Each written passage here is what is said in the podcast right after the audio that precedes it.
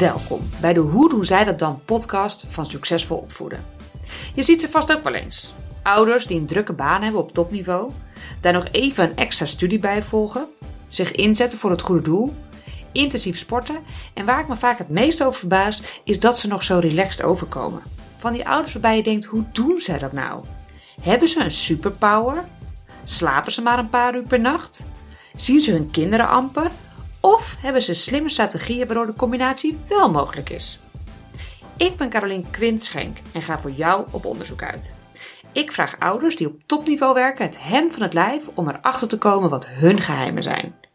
Niet enkel over het in de lucht houden van alle ballen, ook over de manier waarop ze hun kinderen opvoeden. En ik ben reuze benieuwd wat jij en ik daarvan kunnen leren om een gelukkiger en bovenal relaxter leven te leiden. Astrid, kun je eens vertellen over jouw carrière, hoe die, zich ontwikkelde toen je kinderen kreeg? Ehm, dat is heel wisselend geweest. Ik heb uh, al mijn kinderen gekregen toen ik bij het havenbedrijf Rotterdam werkte, waar ik nu overigens ook werk. En uh, bij het eerste kind ging dat prima. Dus ik, uh, ik, ik, nou ja, ik werd zwanger, ik ben bevallen en ik ben gewoon weer teruggekomen en verder gegaan met mijn functie. Bij ons tweede kind, Floris. Ook in de, dezelfde aantal uren? Ja. Of, uh... Ja, ja. Ik heb. nou, nee, daar heb je gelijk in. Ik, ik denk dat ik werkte fulltime voordat ik van de eerste zwanger werd. En toen ik terugkwam, heb ik, uh, ben ik naar 4 keer 9 gegaan. Dus had ik de vrijdag vrij en had mijn man altijd de maandag vrij. Waardoor we drie dagen opvang hadden, maar ook allebei een dag thuis waren. Ja. Uh, en dat ging met de eerste heel goed. De tweede kwam heel snel erachteraan, een jaar later. Uh, en die is zijn volledige eerste jaar ziek geweest. Waardoor we, nou ja, in het begin heel erg geschipperd hebben met: hé, hey, wat is aan de hand? hij is ziek, waarom wordt hij niet beter? Wat. Hoe kunnen we dit blijven bolwerken en tegelijkertijd ons werk blijven doen? Nou, dat bleek gewoon niet te kunnen. En toen heb ik op een zeker moment in overleg met mijn manager gezegd dat ik mijn functie neerleg. Ik wilde eigenlijk zelfs ontslag nemen. Dat ik zei, joh, we hebben nu gehoord de uitslag die hij heeft. Het was een, een longaandoening, astma. En hij kwam maar niet over zijn longontsteking heen. Dus toen zei ik tegen mijn manager: Ik moet uit dienst gaan, want ik wil er even zijn, echt voor mijn zoon. Ik weet niet hoe lang dit nog duurt. Die heeft toen gezegd: Mooi dat je het zegt, maar daar ga ik niet mee akkoord. Dus, dus je blijft gewoon hier in dienst. Je doet een stap terug, waardoor jij wel de zorg op kan nemen. En we gaan iemand anders vragen voor, jou, voor jouw baan die je achterlaat. en dat is toen zo gegaan. En eigenlijk is vrij snel daarna, dat zal je altijd zien, is, is mijn zoon opgeknapt. En kon ik weer terugkomen in een, een, een, andere MT-functiebaan. Dus ik was al manager toen. Uh, die baan heb ik dus even neergelegd, is door een ander overgenomen. En vrij snel werd Floris degene die die nu ook is, een gezonde vent. En kon ik een andere managerspositie uh, op me nemen. Wauw, maar het is wel heel bijzonder dat je werkgever daar zo in staat, ja. zo op reageert. Ja, was heel bijzonder. Dat, dat zegt heel veel ook over de leidinggevende die ik toen had. Ook vader over van vier kinderen. Dus die ook wel weet hoe het leven in elkaar zit. En het havenbedrijf is ook een sociale werkgever. Dus uh, dat kwam heel mooi samen. Ja. ja. ja. Maar toen is er nog een kindje gekomen. Toen is er nog een kindje gekomen. Die is pas, uh, die is drie jaar later pas gekomen. En dat, nou ja, dat heeft niet geleid tot minder werk of zoiets. Dat op een zeker moment, dat hadden wij ook wel, uh, weet je, ja, één kind. Dan denk je, wow, wat gebeurt er? Twee kinderen, dat doe je erbij. En drie doe je er nog meer bij eigenlijk. Ik, dat, dat, werd voor ons niet zwaarder. Dus dat was geen aanleiding om, om minder te gaan werken. Dus we zijn allebei steeds stelselmatig één dag per week thuis geweest. Ja, en dat hebben we zelfs volgehouden toen. Toen onze jongste twee jaar was, hebben we een pleegkindje genomen. Want we, nou ja, we hadden het zo goed en zo'n mooi gezin. Uh, en allebei in de overtuiging dat we dat ook aan een kindje wilden geven die het niet zo getroffen had. Dus toen hebben we ons aangemeld bij pleegzorg. Uh, en toen hebben we gezegd, nou ja, wij willen gewoon een kindje die het niet zo lekker heeft, uh, de omgeving bieden die wij nu kunnen geven aan onze kinderen. Dus toen is er een vierde bijgekomen. En ook toen hebben we eigenlijk alles gehouden zoals het is. Dus Victor, mijn echtgenoot, mijn toenmalige echtgenoot op maandag vrij en ik op vrijdag vrij. Mooi. Ja. Ja. En hoe doe je, uh, hè, want heel veel ouders die hebben wel echt iets van, jezus, al die ballen om in te lucht te houden. Dus uh, je zegt, nou, hè, wij werken vier dagen in de week, maar een behoorlijk verantwoordelijke functie. Ja. Hoe zorg je dat je, ja, heb je bepaalde geheimen of tips voor onze luisteraars over, ja, met name de rust in je hoofd behouden, denk ik? Ja. Nou ja, als ik, voor mij, rust in mijn hoofd heb ik niet. Dus dat is heel overzichtelijk. Dat is, dat is bij mij wel een uitspraak die ook wel door, een, uh, uh, door mijn omgeving wordt gedaan: van zet je hoofd is uit. Dus dat hoofd is nooit uit. En dat is aan de ene kant vermoeiend. Aan de andere kant is dat ook waarom dit allemaal werkt. Want ja, het zijn heel veel ballen die je in de lucht moet houden. Uh, maar omdat dat hoofd alsmaar door blijft werken, ja, lukt het ook op een of andere manier. Ik weet niet onmiddellijk of het, een, of het iets is wat ik anders doe. Ik denk ook dat, het, dat je gewoon mazzel hebt dat je zo geboren bent. He, dat je gewoon veel rooi op je vork kan nemen. Dat je aan, aan twintig dingen tegelijk kan denken. Dat als je langs loopt, dat je meteen even iets meepakt. Als je een mail ziet, dat je meteen reageert en niet denkt, oh, dat ga ik later doen. Dus het is, het is efficiënt werken, dingen gelijktijdig kunnen doen, uh, dingen kunnen parkeren in je hoofd, maar dat doe ik niet eens bewust. Dat blijft dan in je hoofd zitten en dat suddert dan kennelijk door, ook als ik hard loop. En dan op een zeker moment weet ik hoe ik het moet doen en dan ga je het uitvoeren. Dus, dus ja, het is, het is inderdaad veel ballen in de lucht. Veel gelijktijdig doen, maar onbewust parkeer je ook dingen die dan even weer verder vorm krijgen en dan komen ze er weer uit als het zover is. Ja, dus je ervaart het niet als vervelende onrust in je hoofd? Nee, totaal niet. Nee, sterker nog, ik, ik denk dat ik een leukere moeder ben omdat ik werk en andersom. Ja. Dat is juist, juist dat, uh, en dan bij mij weer gecombineerd met marathons die ik een aantal jaar heb gelopen, weet je, waar je echt weer je kopie leegt. Dat is voor mij wel een soort kopie legen, hoewel het, het is meer een uitdrukking, want er wordt helemaal niks geleegd, maar je ordent vooral. Maar hè, er gaat natuurlijk niks uit dat hoofd. Maar je bent dan wel bezig om iets waar je nog. Hè, dat, soms kon ik bij hardlopen een hele presentatie voor elkaar krijgen, dat ik die was oefenen. En een ander moment ben je weer aan het nadenken: hey, hoe pak ik dit nu aan met mijn puber die hè, het niet helemaal lekker doet op school? En hoe, hoe krijg ik hem in de juiste stand? Of, of moet ik het juist niet doen? Uh, ja. Moet ik het zo laten? Ja.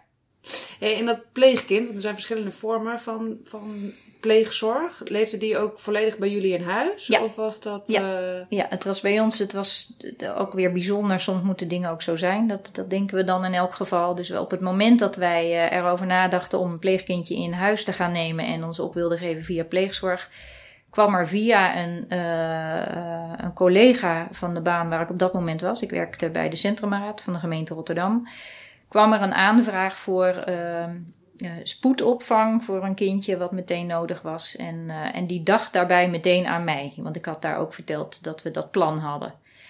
Nou, ik, ik denk dat we twee dagen later, s'avonds, uh, bij de grootvader van het kindje zijn woning inliepen. Hij woonde op een boot. nou ja, en die avond was het eigenlijk beklonken. Dus, dus soms kan iets nou ja, gebeuren. En dan denk je, het moet zo zijn. We hebben ook altijd aan de voorkant gezegd, als we de mail krijgen van pleegzorg, gaan we niet kijken. Past die wel bij ons? Wat heeft die precies? Zat zijn neusje wel goed? Of weet ik veel. Weet je, de eerste die we zouden horen, die, daar, zouden we het, uh, daar zouden we voor gaan, zeg maar. Nou, en deze kwam via een heel ander pad. Dus dat is eigenlijk buiten pleegzorg omgegaan. Dus daarna zijn we met terugwerkende kracht langs die instanties gegaan. En uh, ja, dat was binnen een week was dat, was dat klaar. Het klikte met zijn grootvader. En wij wilden er heel graag voor gaan. En uh, ja, dus kom maar door. Dat was mijn snelste zwangerschap ever, zeg ik altijd. Uh, ja. ja. Hey, hoe oud waren jouw kinderen toen? De jongste was toen twee. Uh, dus de oudere twee zijn vijf en zes waarschijnlijk was dat. Twee, vijf, zes vermoed ik. En hoe reageerden zij daarop? Of hoe heb je hun daarin betrokken dat jullie dat gingen doen?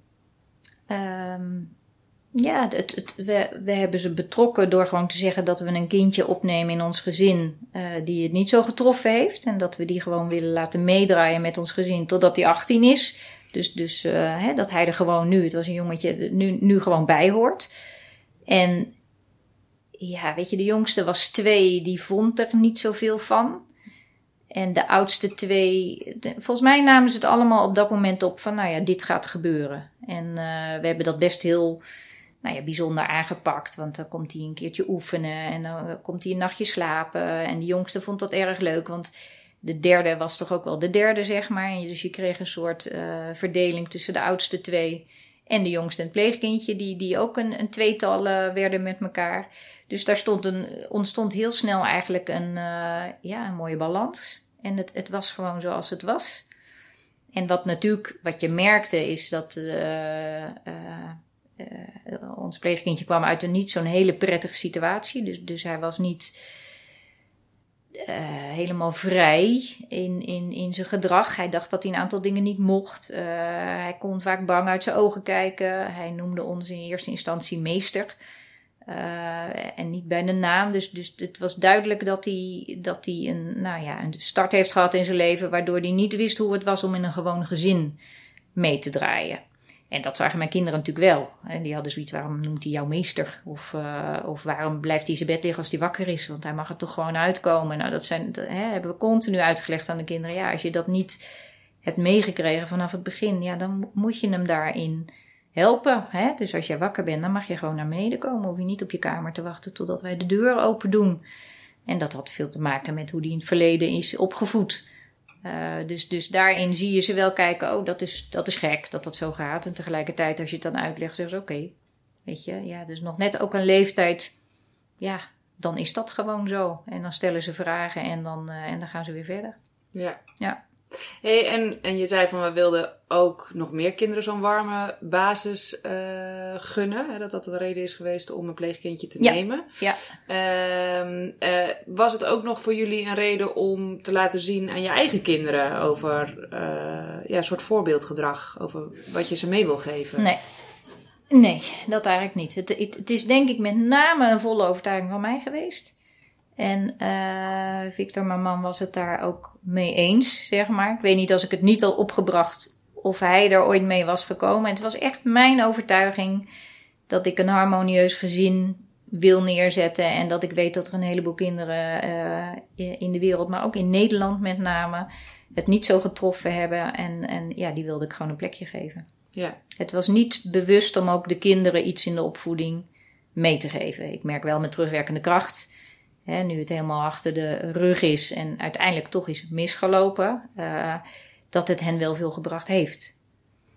Um, maar dat, dat had ik aan de voorkant niet zo bedacht. Het was echt voor hem. We deden het voor hem. Ja. Ja.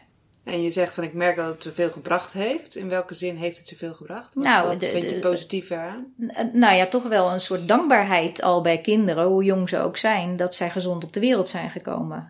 De, hij was. Uh, hij is zelf niet helemaal gezond geboren, dus hij had een, een half hart, waardoor hij geopereerd moest worden, uh, medicijnen moest slikken, veel bloed geprikt moest worden. Hij mocht geen sporten doen waarmee hij uh, blauwe plekken kon krijgen, want dan blijft dat bloed stromen.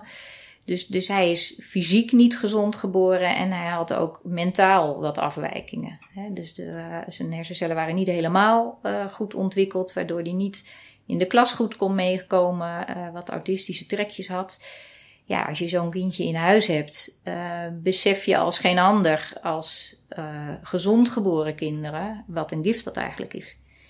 En dat hadden ze anders later ontdekt. Hè? Dat merk je pas dan later als je op school bent, als je andere kinderen ziet. En nu ja, zagen ze dat heel snel op jonge leeftijd in huis. Ja, en tot wanneer is hij bij jullie geweest? Hij is twee jaar bij ons geweest. Dus van zijn vierde tot zijn zesde was hij bij ons. Ja, ja. En dat was dus niet de planning. Hè, want de gedachte was, en dat hebben we ook altijd tegen de kinderen gezegd, uh, en ook onszelf voorgenomen hoor, maar ook tegen de kinderen gezegd, weet je, hij komt nu in huis. En hij gaat pas net als jullie als hij 18 is, hè, of, of welke datum, welke leeftijd vlieg je uit, maar ongeveer dan. Dus hij wordt gewoon onderdeel van ons gezin. Uh, maar we merkten, en uh, dat, dat gebeurt nou eenmaal als je eigenlijk ja, zonder uh, oordeel of zonder verder uitzoekwerk het eerste kindje in huis neemt wat zich aandient, ja, merk je pas tijdens de rit uh, wat het kindje precies kan en niet kan. En, en, en, loop je tegen dingen aan die je aan de voorkant ja, niet hebt geweten. En ik zou het weer zo doen hoor. Ik zou weer zeggen: uh, kom maar binnen en we maken er wel van wat we ervan maken. Want je kan dat van tevoren toch niet ehm, bepalen of al bedenken hoe dat gaat lopen. Alleen we wisten eigenlijk niet uh, dat die mentaal zo beperkt was. En dat heeft achteraf eh, meer moeilijkheid opgeleverd dan, uh, dan goed was voor, voor ons gezin, maar ook voor hemzelf. Want het gat daardoor tussen onze kinderen en hem was gewoon te groot. En dat leverde bij hem frustratie op. En wat we eigenlijk wilden was hem een thuis geven en een, en een, en een gezin uh, hem zijn, waar hij heerlijk zichzelf kon zijn en kon ontwikkelen. Maar wat er gebeurde was dat Nou, hij moest eh, ten eerste veel voor operaties naar het ziekenhuis. Hij moest elke zoveel weken geprikt worden voor bloed. Hij mocht dus niet, uh, wat ik zeg, die stootsporten doen. Dus als, als twee van onze kinderen gingen voetballen, stond hij langs de lijn. En we moesten hem elke zaterdag uitleggen waarom hij niet mee mocht doen. En dat was niet omdat dat niet van ons mocht, maar omdat hij vanuit zijn fysieke gestel dat niet kon. Ja. Maar als je dat niet helemaal doorgrondt als kind uh, en ook niet helemaal een lekkere start hebt gehad, ja, dan denk je dat jou wat wordt aangedaan. Ja. Dus elke zaterdag zag ik dan die ogen van, ja, maar waarom mag ik nou niet meedoen? En dan gingen we weer uitleggen, ja, de dokter heeft gezegd dat. Dus op een zeker moment ga je, ga je bedenken uh, dat dat ideaal wat je hebt, hè, en iemand gewoon mee laten draaien in je gezin, en hem eigenlijk uit de shit trekken, want dat wilden we, dat wilden we heel graag doen met een kindje, dat je hem wel ergens uitgehaald hebt, maar dat hij vervolgens in een gezin mee moet draaien, wat hij misschien wel helemaal niet aan kan, gezien het tempo wat ons gezin heeft. Uh, dus we merkten vrij snel op school dat hij niet mee kon komen op school en dat hij een ander type onderwijs nodig had. Uh, um, nou, met sporten dat dat anders moest, met zwemles kwam hij niet mee. Uh, dus, dus op alle mogelijke vlakken. en is daar dan vanuit pleegzorg, zou die begeleiding er vanuit hun ook meer moeten zijn dan? Ja, ja, weet je, dat is, dat is het lastige, denk ik, met het pleegkindje zoals wij hem in huis hadden. En ik noem bewust geen naam overigens, omdat dit uitgezonden wordt. Maar hij heeft absoluut een naam en uh, hij zit in mijn hart. Maar dat, doordat hij en mentale beperkingen had en fysieke beperkingen, heb je te maken enerzijds met pleegzorg, omdat je pleegouders bent. En anderzijds met jeugdzorg, omdat je een kindje opneemt. En vervolgens ook weer met de William Schikker Stichting, omdat hij een fysieke beperking heeft. Dus we hadden te maken met drie instanties, uh, waarbij ook binnen die instanties nogal eens wisselingen van mensen waren. Dus die begeleiding, uh, dat weet je ook niet van tevoren, maar die was voor ons niet passend. Laat ik het zo zeggen. Enerzijds omdat wij ook eigenwijze druiven zijn. Hè, en wij werden ook een beetje moe als iemand elke keer kwam vertellen aan ons: ja, het draait allemaal om het kind. Ja, tuurlijk draait het om het kind. Daar, hè, daarom hebben we het ook gedaan. Tegelijkertijd uh, waren de dingen wel dermate ingewikkeld en hadden we met, uh, nou, soms weer nieuwe jonge meiden te maken. Ja, die konden ons daar gewoon niet in adviseren. Dus dat was ook gewoon wat dat betreft een, een, een, stevige opleiding voor ons, weet je. Toen we eraan begonnen, weet, je weet eigenlijk niet waar je aan begint. En je probeert, het, je probeert het zo goed mogelijk te doen en je probeert het zo lang mogelijk vol te houden. Totdat je op een zeker moment merkt we kunnen dit niet waarmaken. En hij wordt hier niet gelukkiger van. En ja. dat was wel het doel. En dat is een heel pijnlijk moment. En dat, dat was op het moment dat ik zag, hij ging.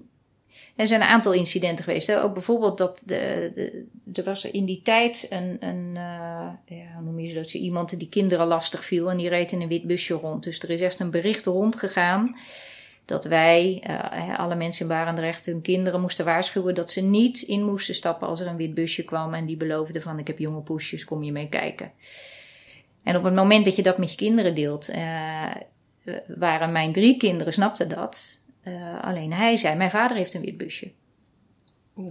En precies. En dan kijken Victor en ik elkaar aan en dan weten we dus, oké, okay, dit komt niet aan.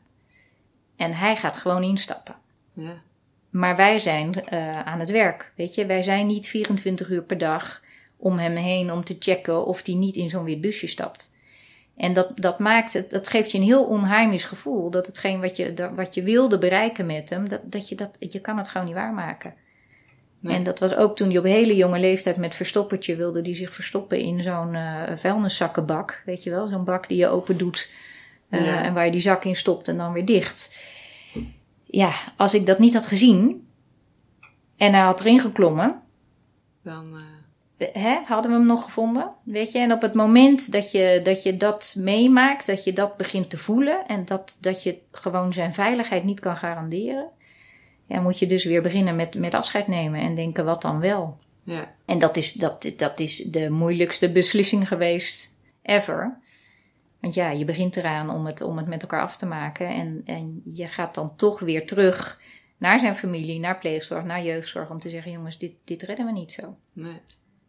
Ja. Heftig. Heftig. Ja. Ja. Jeetje. ja.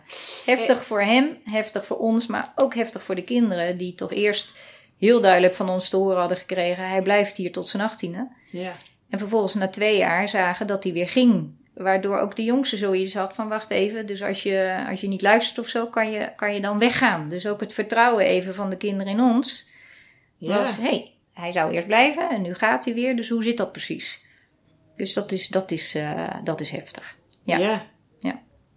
En hoe win je dat dan weer terug van je kinderen? Ja, uitleggen. Gelukkig hebben we kinderen die, die eh, dingen kunt uitleggen. Dus eh, uitleggen.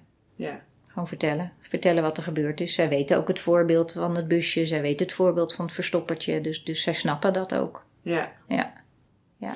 Hey, en eh, nou ja, ik, ik vind integreren uiteindelijk dus, dus vier kinderen, terwijl je wel manage, managementniveau functie Ja. hebt. Ja. Je zegt ik werkte vier keer negen.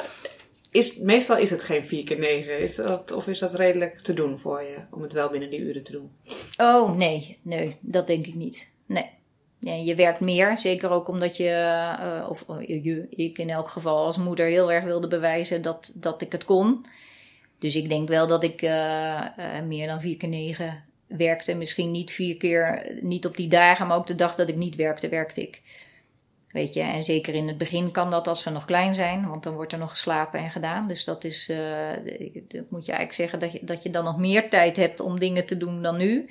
Want nu zitten ze naar je groep 8 middelbare school en ben je ook, uh, nou, je s'avonds vaak bezig even de planning door te nemen, eens iets te overhoren. Ze gaan op een zeker moment later naar bed dan jij, weet je. Dus, dus uh, de, de, met jonge kinderen vond ik het makkelijker om erbij te werken dan, dan naarmate ze ouder worden. Nu moet je er meer zijn, zeg maar. Ja. Ja. Ja, dat ervaar ik ook zo. En dat is grappig dat, dat ouders met jonge kinderen vaak denken van... oh ja, dit zijn de tropenjaren, het wordt straks makkelijker. Ja. Nee. Nou ja, weet je, het alles heeft... Of het nou makkelijk... Ik, ik, ik, weet niet of het moeilijker of makkelijker is. Hè? Want in de beginjaren zijn ze natuurlijk veel afhankelijker. Dus dan, dan is het ook... Ja, dan kan je voor je gevoel niks. Je hebt mentaal ook helemaal geen ruimte. Die heb ik nu natuurlijk wel. Ja. Die kinderen zitten ook heel veel op hun kamer tegenwoordig. Soms wel te veel. Dan denk ik, hallo, kom eens naar beneden, bij wijze van spreken. Of je zit vrijdag, weet ik ook nog heel goed hoor. Het moment dat je normaal vrijdag altijd popcorn en M&M's haalt en weekend gaat vieren en dan naar uh, All You Need gaat kijken of The Voice of weet ik wat. En op een zeker moment zit je daar en dan is er niemand meer, weet je. Dan krijg je het ene appje naar het andere appje. Ik ben daar, ik ben daar en ik doe dit. Dat je denkt, oké, okay, we, uh, we rollen nu rustig de volgende fase in... waarin we niet weer met z'n allen vrijdag op de bank zitten met popcorn en weekend gaan vieren. Dus nou, dan moet je dan eerst even aan wennen aan moeder en daarna als moeder. En daarna denk je dan ook weer, nou, dat is ook eigenlijk lekker.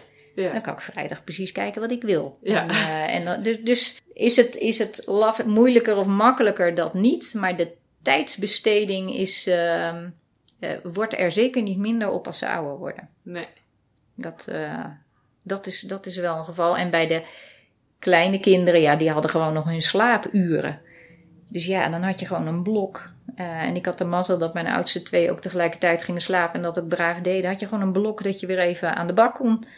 En dat heb je nu niet meer, zeg maar. Nu, Nee. nu moet je er tussendoor. En nu heb je natuurlijk zaterdag ook alle sporten. Die heb je, had je in het verleden niet. Toen ze nog klein waren, dan had je alleen zondag zwemmen. En nu heb ik de hele zaterdag sta je langs de lijn. Wat ook weer heerlijk is en ontspannend is. Maar daardoor is je weekend eigenlijk maar één dag. Ja. Ja. ja. Hey, en er wordt als um, uh, veel genoemd, genoemde spijtbetuiging. Er geven mensen op hun, op hun sterfbed aan van ik wou dat ik er meer was geweest voor mijn gezin en minder hard had gewerkt. Hoe waak jij ervoor dat je dat niet over 40, 50, 60 jaar denkt? Ja, door er te zijn. Dus die is voor mij vrij makkelijk. Die, uh, die, heb ik ook niet altijd goed gedaan hoor. Dat, uh, we hebben het net een hele periode uh, besproken. ja, toch wel tot ze een jaar of acht waren. Acht, negen. We zijn ook nadat ons pleegkindje weg is gegaan, zijn wij in een scheiding terechtgekomen. En is eigenlijk het hele, het hele gelukkige gezin in ons gezicht ontploft. Wat zeker niet de oorzaak van het pleegkindje is, dat, uh, voordat dat bedacht wordt, want dat is absoluut niet aan de orde.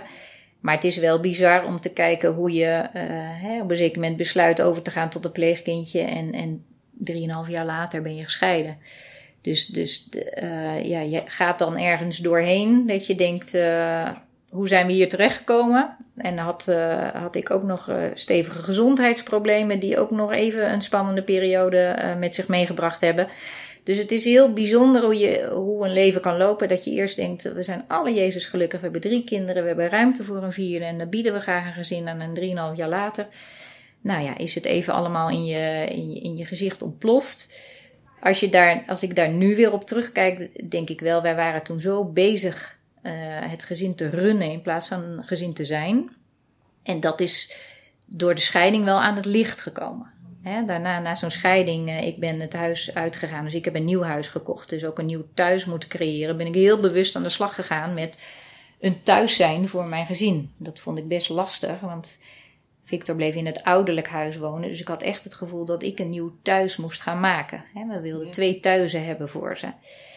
En toen heb ik wel, dus dat heeft de scheiding mij dan in ieder geval weer gebracht. Waardoor ik het niet pas doe uh, bij mijn overlijden, zoals jij zegt, of bij mijn sterfbed. Toen heb ik wel beseft, ja, wij hebben het veel meer gerund dan dat we een gezin waren. Dus, eh, dus eh, ik zorgde dat Victor thuis was als ik naar mijn werk was en andersom. Maar we probeerden tussendoor ook wel te werken. En ik, we hebben voldoende voor de kinderen gedaan hoor. En, en, en ze hebben het niet gevoeld als twee hardwerkende ouders. Hoop ik, maar dat horen we anders later nog wel. Maar ik vind nu wel dat ik er meer echt ben. Uh, en toen konden we ze nog wel eens voor de televisie zetten. En dan deden we ondertussen dit of dat. Nu kook ik met hen, bij wijze van spreken. Of, of betrek ik ze daarbij. Of kijken we samen een programma. En, en uh, in de eerste jaren was het vooral ook bijna een militair regime. Wat, wat ook haast niet anders kan hoor. Als je vier kleine kinderen hebt rondstampen. Ja, waarin je, nou nogmaals, het woord uh, meer aan het runnen was. Dan dat je een gezin aan het zijn was. En dat is nu anders. Ik ben nu zeven jaar gescheiden. En ik ben echt een gezin. En we zijn echt een gezin. En daar, dat, ja, daar ben ik super dankbaar voor ook. Ja, maar ik ben wel nieuwsgierig. Je zegt dat, dat uh, runnen van het gezin en dat je dus eigenlijk meer met de organisatorische zaken bezig bent, zo interpreteer ik dat dan, dan, dan het echt te zijn. Heeft dat ook bijgedragen aan de scheiding? Dus dat je dat er misschien te weinig aandacht dan voor elkaar overbleef. Ja, dat denk ik. Dat denk ik. Kijk, een scheiding dat is, dat, eh, dat heeft altijd meerdere factoren. Dus de, bij ons was op een zeker moment uh, ook gewoon de liefde op. Maar op het moment dat je elkaar gaat inzetten om het gezin te runnen, ben je niet meer zo met elkaar bezig. En we hebben dat echt wel geprobeerd hoor. Door de, we hadden altijd donderdag hadden we oppas, bijvoorbeeld donderdagavond, en dan gingen we samen dingen doen. Uh, alleen ook die samen dingen doen, dat, dat kreeg uiteindelijk toch nou, werkinhoud of, of ja, en uiteindelijk ook de gesprekken waarom we nu niet meer bij elkaar zijn. Hè, dat we zeiden, gaat dit nog wel goed? Dus ik, ik denk wel dat um, dat het dat de drukte heeft gemaakt dat we elkaar kwijtgeraakt zijn als huwelijkspartners. Hè? Als gezin duidelijk niet, nog steeds niet. Uh, maar tegelijkertijd was ook de liefde dus niet genoeg om dat terug te kunnen pakken. En dat hebben we ook echt geprobeerd. En daar zijn we ook echt voor in therapie geweest. We zijn in therapie geweest om, uh, om goed uit elkaar te gaan uiteindelijk, omdat we het goed wilden doen. En geconstateerd dat we elkaar de liefde gunnen. Uh, in plaats van eenzaam te zijn in ons huwelijk. En tegen de kinderen hebben we gezegd dat het huwelijk stopt, maar het gezin niet. En dat is tot op de dag van vandaag aan de orde.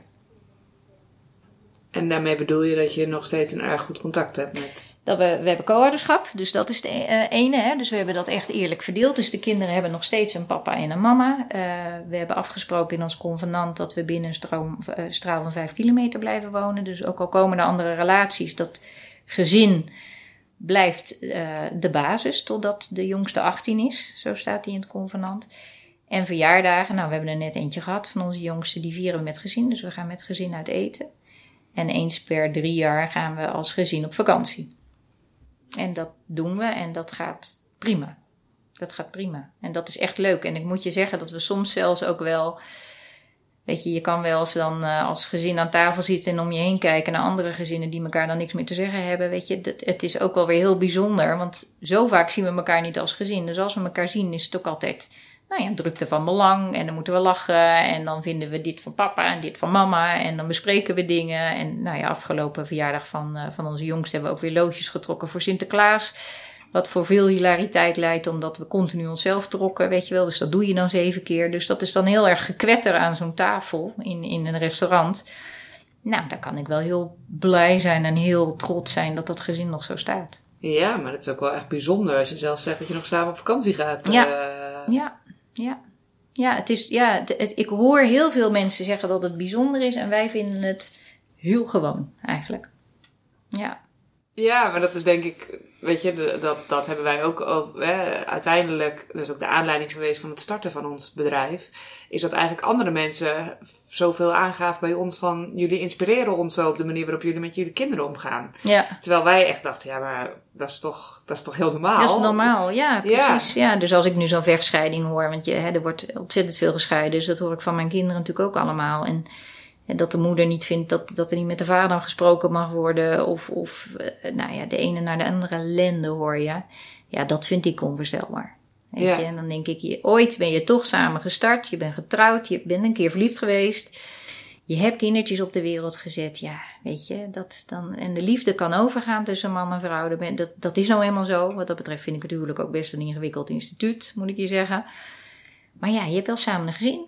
Ja, En dat harmonieuze gezin, en dat is ook echt wel een dingetje van mij, hè, wat ik al meenam. Daarom hebben we ook die kleine op een zeker moment er nog bijgenomen. Ja, dat ga ik dus ook nooit opgeven.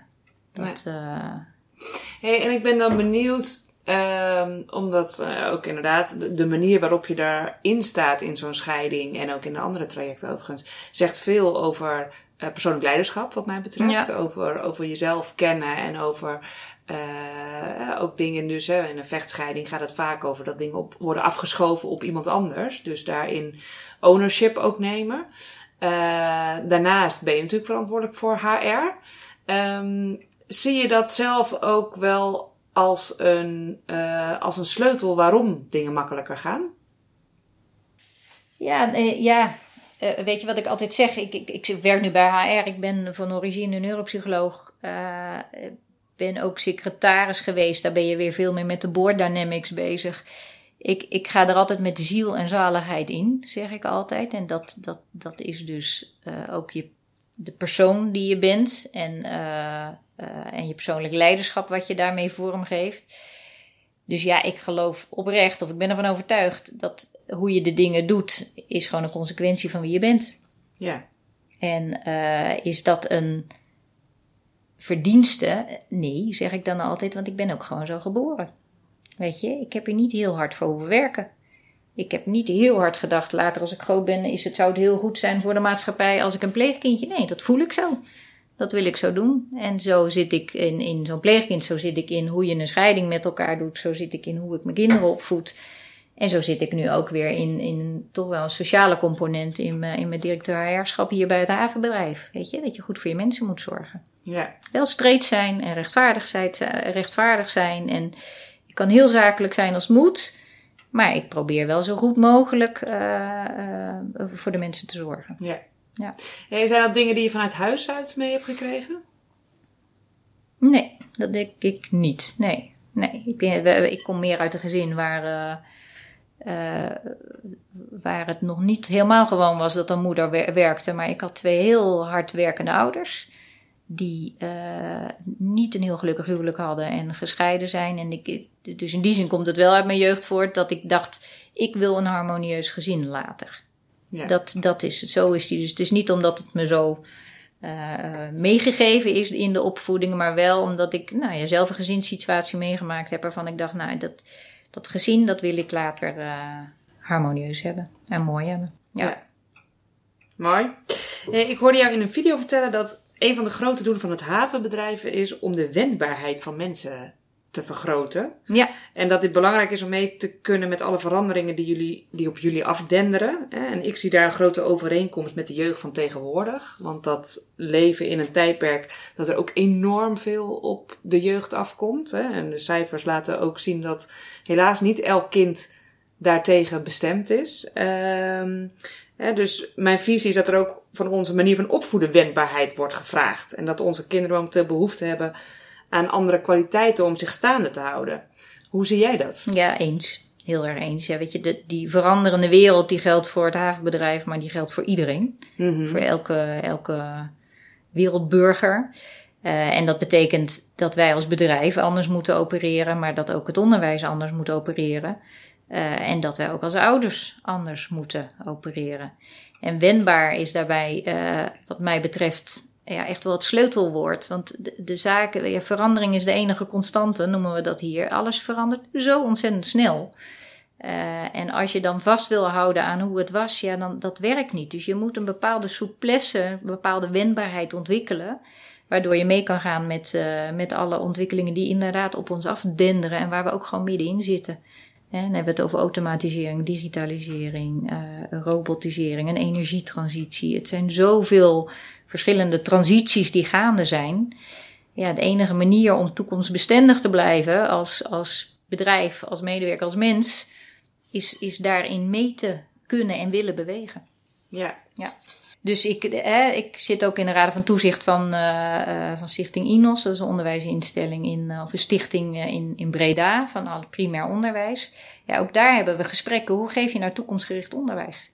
En, zijn dat nog uh, de boekjes en is dat nog de CITO-test? Of, moet je, of, of, of, hoe maken we nou een, een, wereldburger van een kind? En zo kijk ik ook wel, uh, heb ik ook wel gesprekken met mijn eigen kinderen, die dan, uh, nou ja, toch wel weer enigszins knorrig thuiskomen van school. Van ja, ik heb dit en dit allemaal moeten leren, wat heb ik daar nou aan? Ja, ik, ik snap hen dan wel. Dat is niet meer wat de wereld, de huidige wereld, van hen vraagt eigenlijk. Alleen de docenten geven die vakken nog wel. Ja, en als je dan zo vertelt van ik zit er in zo'n stichting, ik denk daarin mee. Uh, hoe, hoe wendbaar is zo'n stichting daarin dan? Nou ja, het bestuur in ieder geval uh, zeer. Dus die is heel erg aan het nadenken over hoe je, uh, hoe je dat kan doen. Maar onder stichtingen zit een groot aantal scholen en daaronder zitten directeuren en daaronder zitten weer docenten. En de ene leerkracht is daar, is daar wendbaarder in dan de ander. Ja, je, dat is, zoveel verschillende mensen, zoveel verschillende docenten. En de ene houdt graag vast aan de, aan de onderwijsmethodiek zoals die altijd was, omdat, omdat diegene ook daadwerkelijk gelooft dat dat goed is. En de ander die zegt nee, dat moeten we helemaal anders aanpakken, maar die laat misschien wel de CITO-scoren los, weet je. Nou, er is natuurlijk ergens een middenweg. Hoe zorg je dat je wel die basis goed houdt, die je ook gewoon nodig hebt als kind om, om verder te ontwikkelen. Maar hoe zorg je tegelijkertijd ook dat je met de problematieken en de veranderingen van vandaag de dag om kunt gaan? En, uh, en dat aan die kinderen mee kunt geven. Ja, ik zeg eigenlijk altijd: het belangrijkste vak in mijn optiek is ikkunde. En dat is eigenlijk een vak waar op school heel weinig aandacht aan wordt besteed. Ja. Uh, besteed hè? We leren wel de, hoe we moeten rekenen en we leren wat we willen worden, maar we leren eigenlijk weinig wie we zijn. Wie we zijn. En het onderwijs is ook allemaal nog, hè, dat geldt voor primair, maar ook voor voortgezet, zie ik nu bij mijn andere twee kinderen, is, is heel erg klassikaal nog. Uh, ook al zijn er verschillende stromingen, maar ze moeten toch allemaal door hetzelfde programma heen. Waarbij ik toch echt wel zie, uh, mijn zoon en dochter zijn even oud. Uh, en die vergen echt allebei een compleet verschillende aanpak. En de ene is geïnteresseerd in dit en die is heel betrokken en heel ijverig. En de andere heeft zoiets, joh, het, weet je, dat is echt niet interessant om dat nu te leren. Dat wil ik helemaal niet. Nee. Dus ja, eens dat dat inderdaad het aandacht voor het kind zelf, of voor de leerling zelf, wat jij ik-kunde noemt, dat, dat is absoluut een, uh, een, een gemis, denk ik, in onderwijsinstellingen. Tegelijkertijd is dat ook hartstikke ingewikkeld, want je kan moeilijk iedereen één op één les gaan geven. Ja, nou, en met ik kunnen bedoel ik ook dat ze zichzelf ook beter leren kennen. Ja. Van wat drijft mij nou? En dat ze ook zichzelf meer weten te waarderen op wat hun krachten zijn. In plaats van dat er alleen maar uh, op de valkuilen wordt uh, ja. gericht. Uh, eh, dus dat ze ook beter weten van oké, okay, wie ben ik, waar sta ik voor en waar, waar kan ik trots op zijn. En, ja. in plaats van meer vaardigheden leren.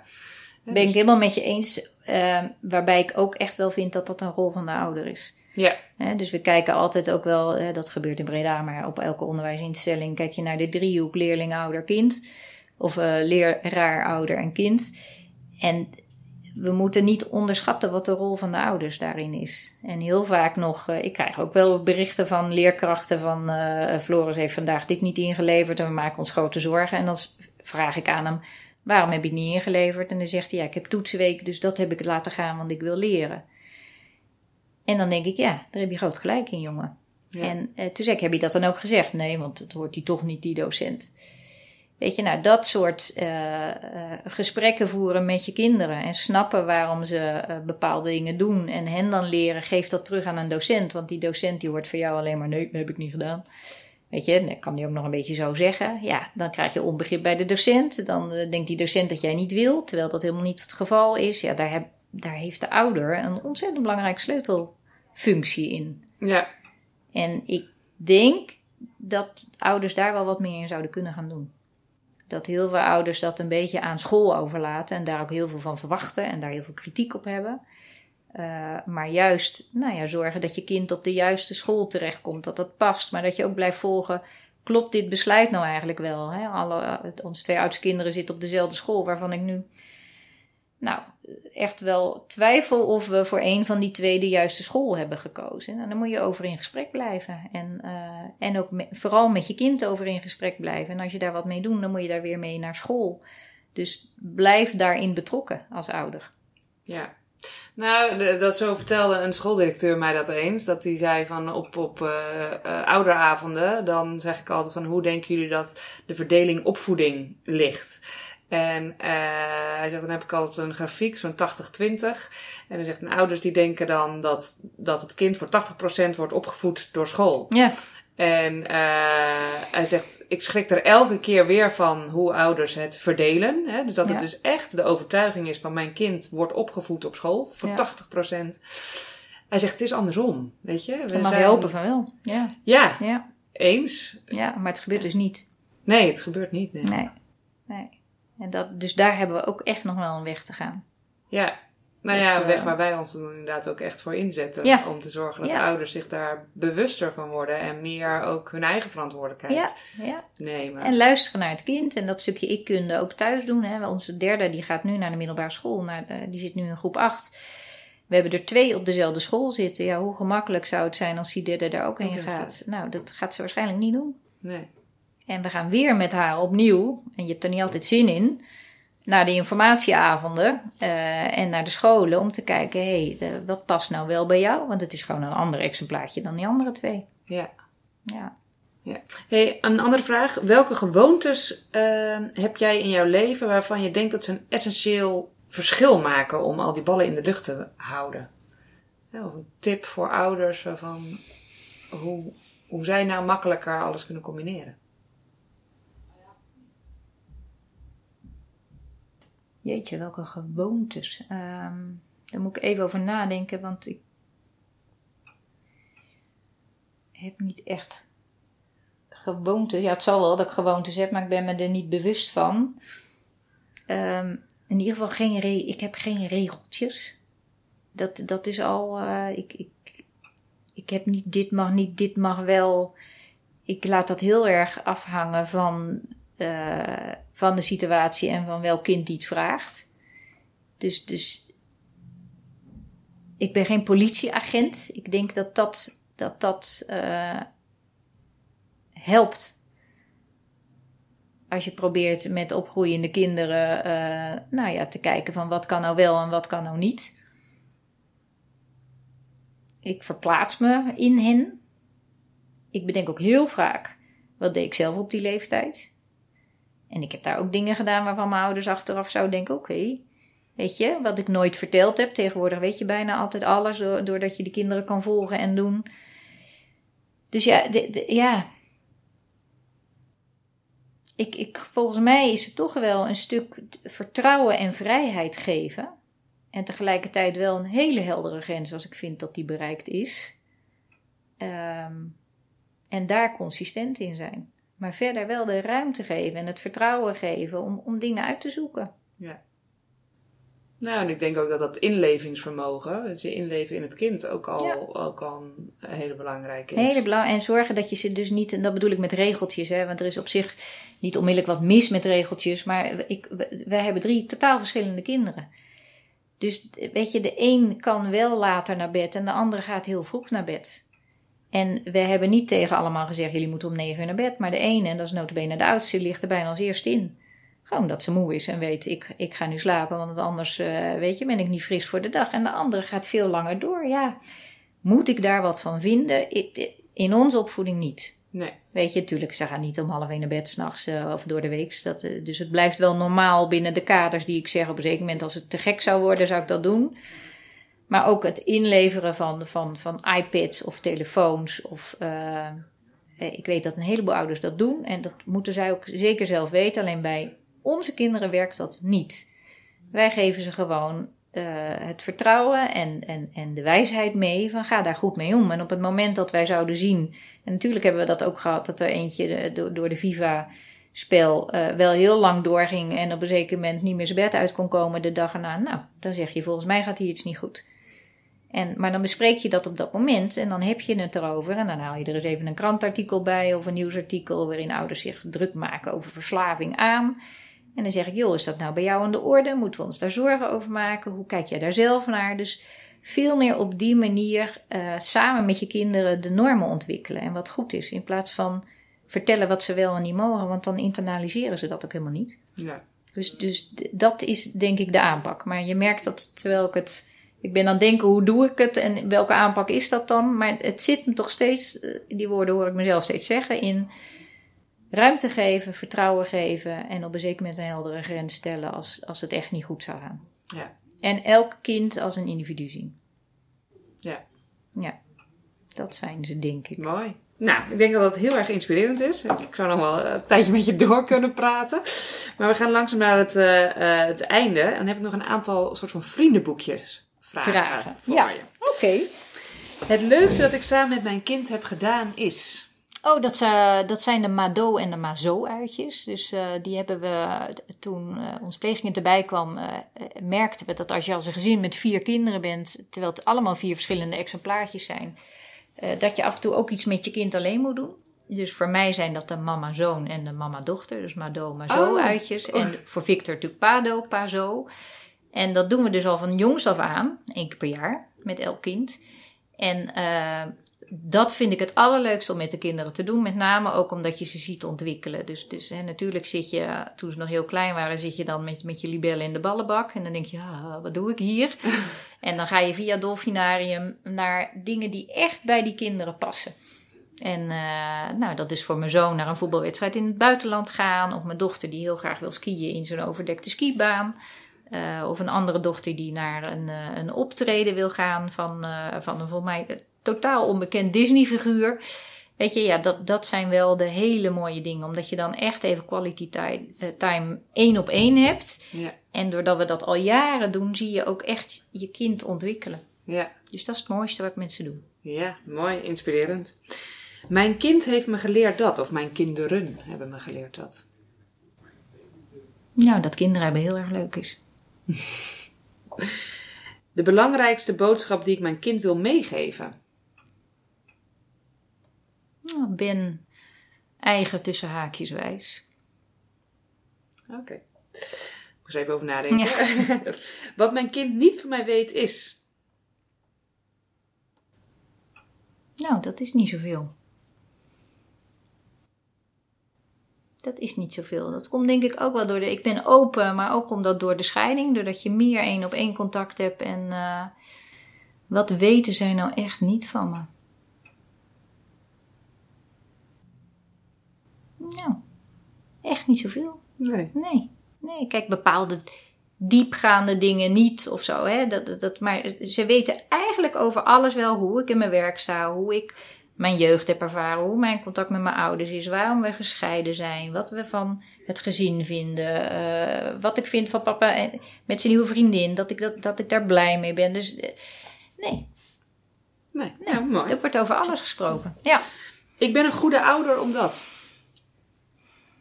Nou, omdat ik van ze hou en omdat ik ze laat ontwikkelen. En omdat ik ze laat ontdekken. En volgens mij ook laat zijn wie ze Jazeker. zijn. Ja, volledig. Volledig. Ja. Ja. ja. Ik zou best graag een dagje willen ruilen met.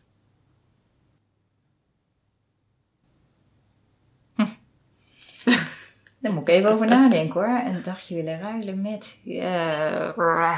mm.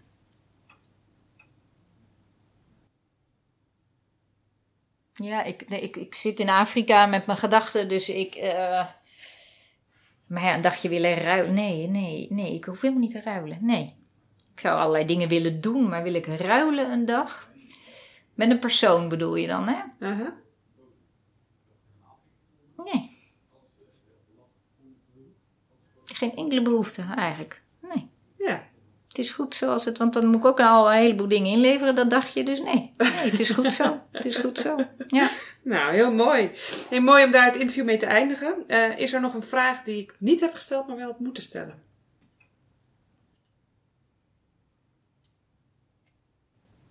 Nee, dat geloof ik ook niet. Volgens mij hebben we, hebben we alles al gehad. Ja. ja. Nou, dankjewel. Ik heb ervan genoten. Graag gedaan. Erg inspirerend leuk, leuk om te doen, absoluut. Ja, heel leuk.